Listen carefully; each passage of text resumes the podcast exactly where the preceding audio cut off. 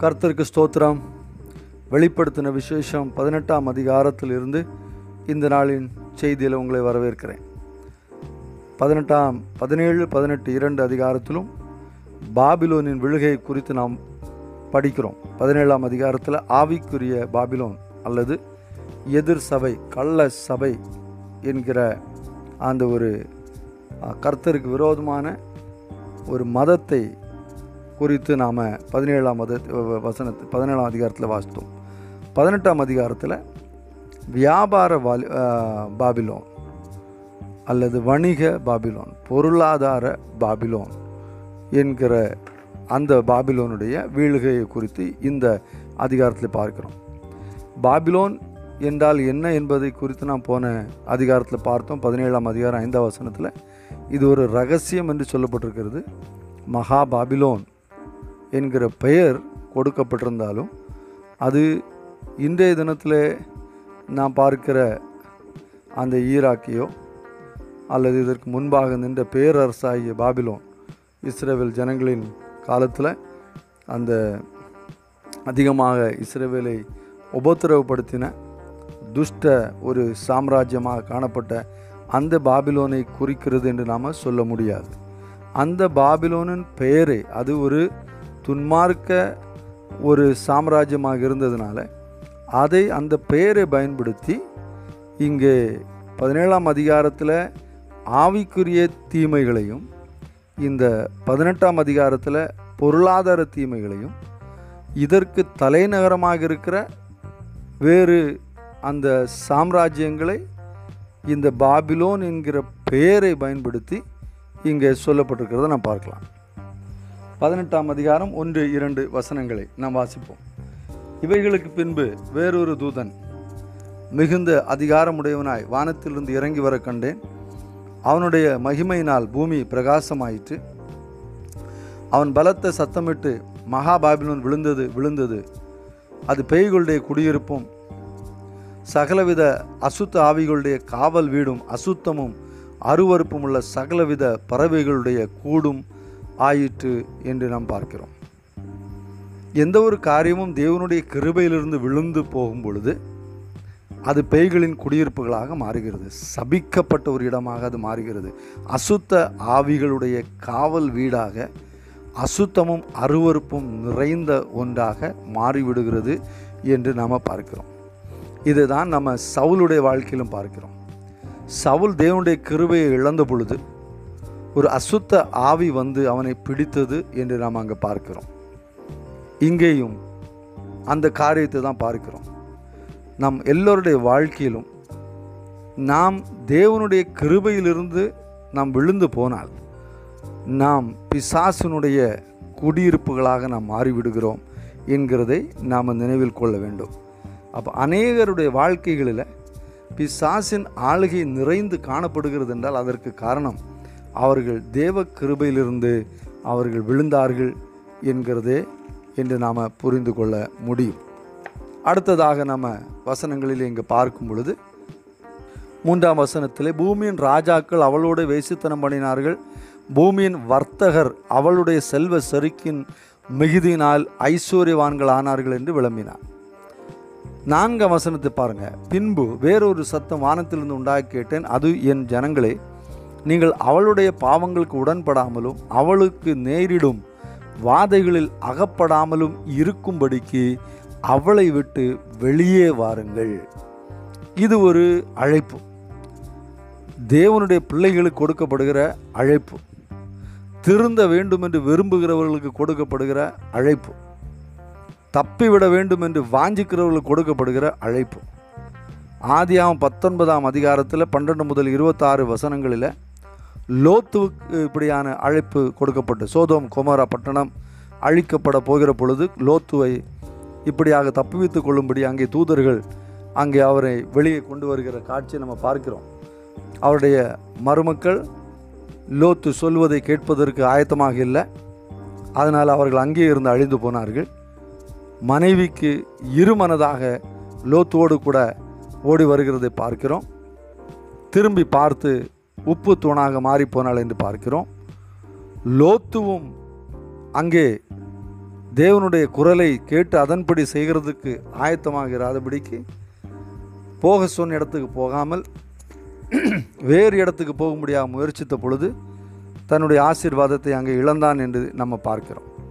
அப்படியாக அங்கே சோதம் குமாரா பட்டணத்தில் வருகிற வரப்போகிற பெரிய ஒரு அழிவை அழிவிலிருந்து தப்பித்து கொள்ளும்படிக்காக லோத்துவை அங்கே தேவன் வெளியே கொண்டு வருகிறார். அப்படியாக தான் இங்கேயும் பாபிலோனுக்கு பெரிய அழிவு வரப்போகிறது. எனவே அந்த பாபிலோனிலிருந்து தன் ஜனங்களை வெளியே தேவன் அழைக்கிறார். இந்த நாட்களிலும் ஆண்டவர் அதே தான் சொல்லுகிறார்.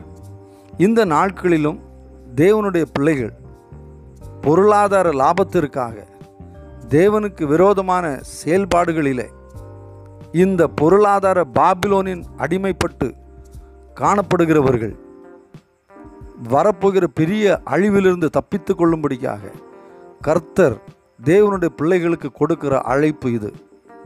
நீ வரப்போகிற பெரிய வாதைகளில் அகப்படாமல் இருக்கும்படிக்கு அவளை விட்டு வெளியே வந்துவிடு. மனம் திரும்பு என்று ஆண்டவர் தேவனுடைய பிள்ளைகளை பார்த்து இந்த நாளிலே அழைக்கிறார். ஒருவேளை நம்முடைய பிஸ்னஸ்களிலே நம்முடைய வியாபாரங்களில் தவறான காரியங்களை நாம் செய்து கொண்டிருப்போமானால் இந்த நாளிலே மனம் திரும்பி அந்த வழிகளை விட்டு விலகும்படியாக அந்த பாபிலோனை விட்டு விலகி தேவனுடைய சபையின் உண்மையான தேவ பிள்ளைகளாக நாம் செய்கிற தொழில்களை செய்து முன்னேறும்படி இந்த நாளில் ஒப்புக்கொடுங்க. பெரிய அளவில் நாம் வர வேண்டும் என்பதற்காக ஏமாற்றுதல் செய்து பணம் சம்பாதிப்பதை விட கொஞ்சம் கிடைக்கிற லாபம் போதுமானது என்று நினைக்கிற மனப்பான்மை தேவனுடைய ஆசீர்வாதத்தை நமக்கு கொண்டு வரும். கர்த்தர் உங்களை ஆசீர்வதிக்கட்டும். அடுத்த வசன பகுதிகளில் ஐந்து முதல் எட்டு வரை உள்ள வசன பகுதிகளில் வாசிக்கும் பொழுது அவளுடைய பாவம் வானபரியந்தம் எட்டியது எட்டினது அவளுடைய அநியாயங்களை தேவன் நினைவு கூர்ந்தார். இங்கே நாம் பார்க்கும் பொழுது அநேகரை அதாவது ஏழாம் வசனம் அவள் தன்னை மகிமைப்படுத்தி கேள்வச் செருக்காய் வாழ்ந்தது எவ்வளவோ அவ்வளவாய் வாதையும் துக்கத்தையும் அவளுக்கு கொடுங்கள். இன்னும் பார்க்கும் பொழுது ஆறாம் வசனத்தில் அவள் உங்களுக்கு பலனளித்தது போல நீங்களும் அவளுக்கு பலனளியுங்கள். அவளுடைய கிரியைகளுக்கு தக்கதாக அவளுக்கு ரெட்டிப்பாய் கொடுத்து தீருங்கள். இங்கே என்ன பார்க்கிறோன்னா இவள் அநேகருக்கு இடரலாக இருந்தாள் என்று பார்க்கிறோம். இடரலாக இருந்தவர்களுக்கு என்ன நடக்கிறது என்று மத்திய பதினா பதினெட்டாம் அதிகாரம் ஆறு முதல் ஏழு வரை உள்ள வசனத்தில் நாம் வாசிக்கிறோம். இந்த இடரலை கொடுத்த காரியத்தை போன அதிகாரத்திலும் பார்த்தோம். ஆவிக்குரிய சபையில் தேவனை கிறிஸ்துவை பின்பற்றுகிறவர்களை அவர்களுக்கு இடரலாக இருந்து அவர்களை வழி தவற செய்து உலகை நேசி உலகத்தை நேசிக்கிறவர்களாக மாற்றுகிற ஒரு காரியத்தை இந்த வேசியாகிய இந்த பாபிலோன் ஆவிக்குரிய பாபிலோன் செய்து வந்தாள் என்று பார்க்கிறோம். இங்கே பார்க்கும்போது வணிக பாபிலோன் சரியான வழிகளை விட்டு தவறான வழிகளிலே ஜனங்கள் சென்று தவறான காரியங்களை செய்யும்படியாக ஊக்கப்படுத்துகிற பணம் சம்பாதிக்குதர் சம்பாதிப்பதற்காக எதையும் செய்யலாம் என்கிற நிலைமைக்கு ஜனங்களை கொண்டு வருகிறதான அந்த ஒரு ஊக்கப்படுத்துகிற இடரல் உண்டு பண்ணுகிற ஒரு காரியத்தை இங்கே பார்க்கிறோம். அப்படிப்பட்டவர்களை குறித்து மத்தையு பதினெட்டாம் அதிகாரம் ஆறு ஏழு வசனங்களே இப்படியாக வாசிக்கிறோம். இடர்களின் நிமித்தம் உலகத்துக்கு ஐயோ. இடரல்கள் வருவது அவசியம். ஆனாலும் எந்த மனுஷனால் இடரல் வருகிறதோ அவனுக்கு ஐயோ. உன் கையாவது உன் காலாவது உனக்கு அதல்ல ஆறாம் வசனத்தில் வாசிக்கிறோம். என்னிட பதினெட்டு மத்திய பதினெட்டு ஆறு. என்னிடத்தில் விசுவாசமாக இருக்கிற இந்த சிறியரில் ஒருவனுக்கு இடரல் உண்டாக்கிறவன் எவனோ அவனுடைய கழுத்தில் எந்திர கல்லை கட்டி சமுத்திரத்தின் ஆழத்திலே அவனை அமிழ்த்துகிறது அவனுக்கு நலமாக இருக்கும் அதாவது இடரல் உண்டாக்குகிறவனை சமுத்திரத்திலே கழுத்தில் இயந்திர கல்லை கட்டி அமிழ்த்து விட வேண்டும் என்று சொல்லப்பட்டிருக்கிறது. இதே தண்டனை தான் இந்த பாபிலோனுக்கும் கொடுக்கப்பட்டது என்று சொல்லி இந்த வெளிப்படுத்தின விசேஷம் பதினெட்டாம் அதிகாரம் இருபத்தி ஒன்றாம் வசனத்தில் வாசிக்கிறோம். பாருங்கள். அப்பொழுது பலமுள்ள தூதன் ஒருவன் பெரிய இயந்திர கல்லை ஒத்த ஒரு கல்லை எடுத்து சமுத்திரத்தில் எரிந்து இப்படியே பாபிலோன் மாநகரம் வேகமாய் தள்ளுண்டு இனி ஒருபோதும் காணப்படாமற் போகும் என்று சொன்னார் இங்கே பாருங்கள் வசனம் எவ்வளவாக இந்த இடங்களில் நிறைவேறுகிறது. மத்தியில் சொல்லப்பட்ட அதே மாதிரியாக அநேகருக்கு இடரலாக மாறின இந்த பாபிலோன் அநேகரை வழி தவற செய்த பாபிலோன். அநேகரை கிறிஸ்துவை பின்பற்றுகிற அநேகரை கிறிஸ்துவில் இருந்து வழி தவற செய்த பாபிலோன். அநேக வியாபாரிகளை தவறான வழிமுறைகளை கண்டுபிடித்து தவறான வழிகளில் கடந்து செல்ல உற்சாகப்படுத்தின பாபிலோன் விழுந்து போகிற ஒரு காட்சியை இங்கே நாம் பார்க்கிறோம். இங்கே பார்க்கும் பொழுது உன் வர்த்தகர் பூமியில் பெரியோர்களாக இருந்தார்களே. இருபத்தி மூன்றாம் வசனம் கடைசி பாகம். உன் சூனியத்தால் எல்லா ஜாதிகளும் மோசம் போனார்களே. பிஸ்னஸ் வளர்வதற்காக சூனியம் செய்கிற எத்தனையோ தொழில் அதிபர்கள் இன்றும் உண்டு. நான் அறிந்த ஒரு பார்பர் ஷாப். அங்கே முடிவட்ட வருகிறவர்களுடைய முடிகளை எடுத்து அதன் மூலம் சூனியம் பண்ணி வருகிறவர்கள் தொடர்ந்து வர வேண்டும் என்பதற்காக பில்லி சூனியத்தின் மூலமாக பிஸ்னஸ் வளர பண்ணுகிற ஒரு மிக பிரபலமான பார்பர் ஷாப்பை குறித்து நான் அறிந்தேன். இப்படியாக அநேகர் தொழில்களை இப்படியாக சூன்யங்களினாலே செய்கிறதை வளர்ச்சி அடைகிறதை பார்க்கிறோம். இது பாபிலோனின் ஒரு வேலை. இது பாபிலோனின் ஒரு குணம். இந்த வியாபார பாபிலோன் இப்படியாக அநேகரை விழத்தண்ணினது. மட்டுமல்ல தீர்க்க தரிசிகளுடைய ரத்தமும் பரிசுத்தவான்களுடைய ரத்தமும் பூமியில் கொல்லப்பட கொல்லப்பட்ட அனைவருடைய இரத்தமும் அவனிடத்தில் அவளிடத்தில் காணப்பட்டது என்று விளம்பினான்.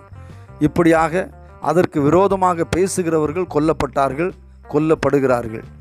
எபேசு பட்டணத்திலே பவுல் அங்கே ஆண்டோடைய வார்த்தைகளை பிரசங்கம் பண்ணிக்கும் ப- பண்ணி செய்த பொழுது அங்கேயும் பவுலுக்கு விரோதமாக வந்த காரியம் அதுதான். ஏழ் த- எதிராக எழும்பினவர்கள் பிஸ்னஸ் பீப்புள் அவர்களுடைய வியாபாரம் பாதிக்கப்பட்டது என்பதனாலே பவுலை அந்த பட்டணத்தை விட்டு தூக்கி வெளியே எறி எறிய எல்லோரும் எதிர்த்து வந்தார்கள். அப்படியாக இந்த பாபிலோனும் அநேகரை கொலை செய்தது என்று பார்க்கிறோம். அப்படியாக இங்கே பதினேழு பதினெட்டாம் அதிகாரத்தில் மகா பாபிலோனுடைய அழிவு பதினேழாம் அதிகாரத்தில் ஆவிக்குரிய பாபிலோனுடைய அழிவு பதினெட்டாம் அதிகாரத்தில் வியாபார பாபிலோனுடைய அழிவு. ஆண்டோடைய பிள்ளைகளாகிய நாம் இந்த பாபிலோனிலிருந்து தப்பித்து கொள்ளும்படிக்காக தவறான வழிகளை பின்பற்றுகிற எல்லோரும் மனம் திரும்பி கர்த்தருடைய நேரான வழிகளிலே நாம் செல்லும்படிக்காக நம்முடைய வாழ்க்கையில் ஒப்பு கொடுப்போம் கர்த்தர் மெய்யான ஆசீர்வாதத்தை நமக்கு தருவார்.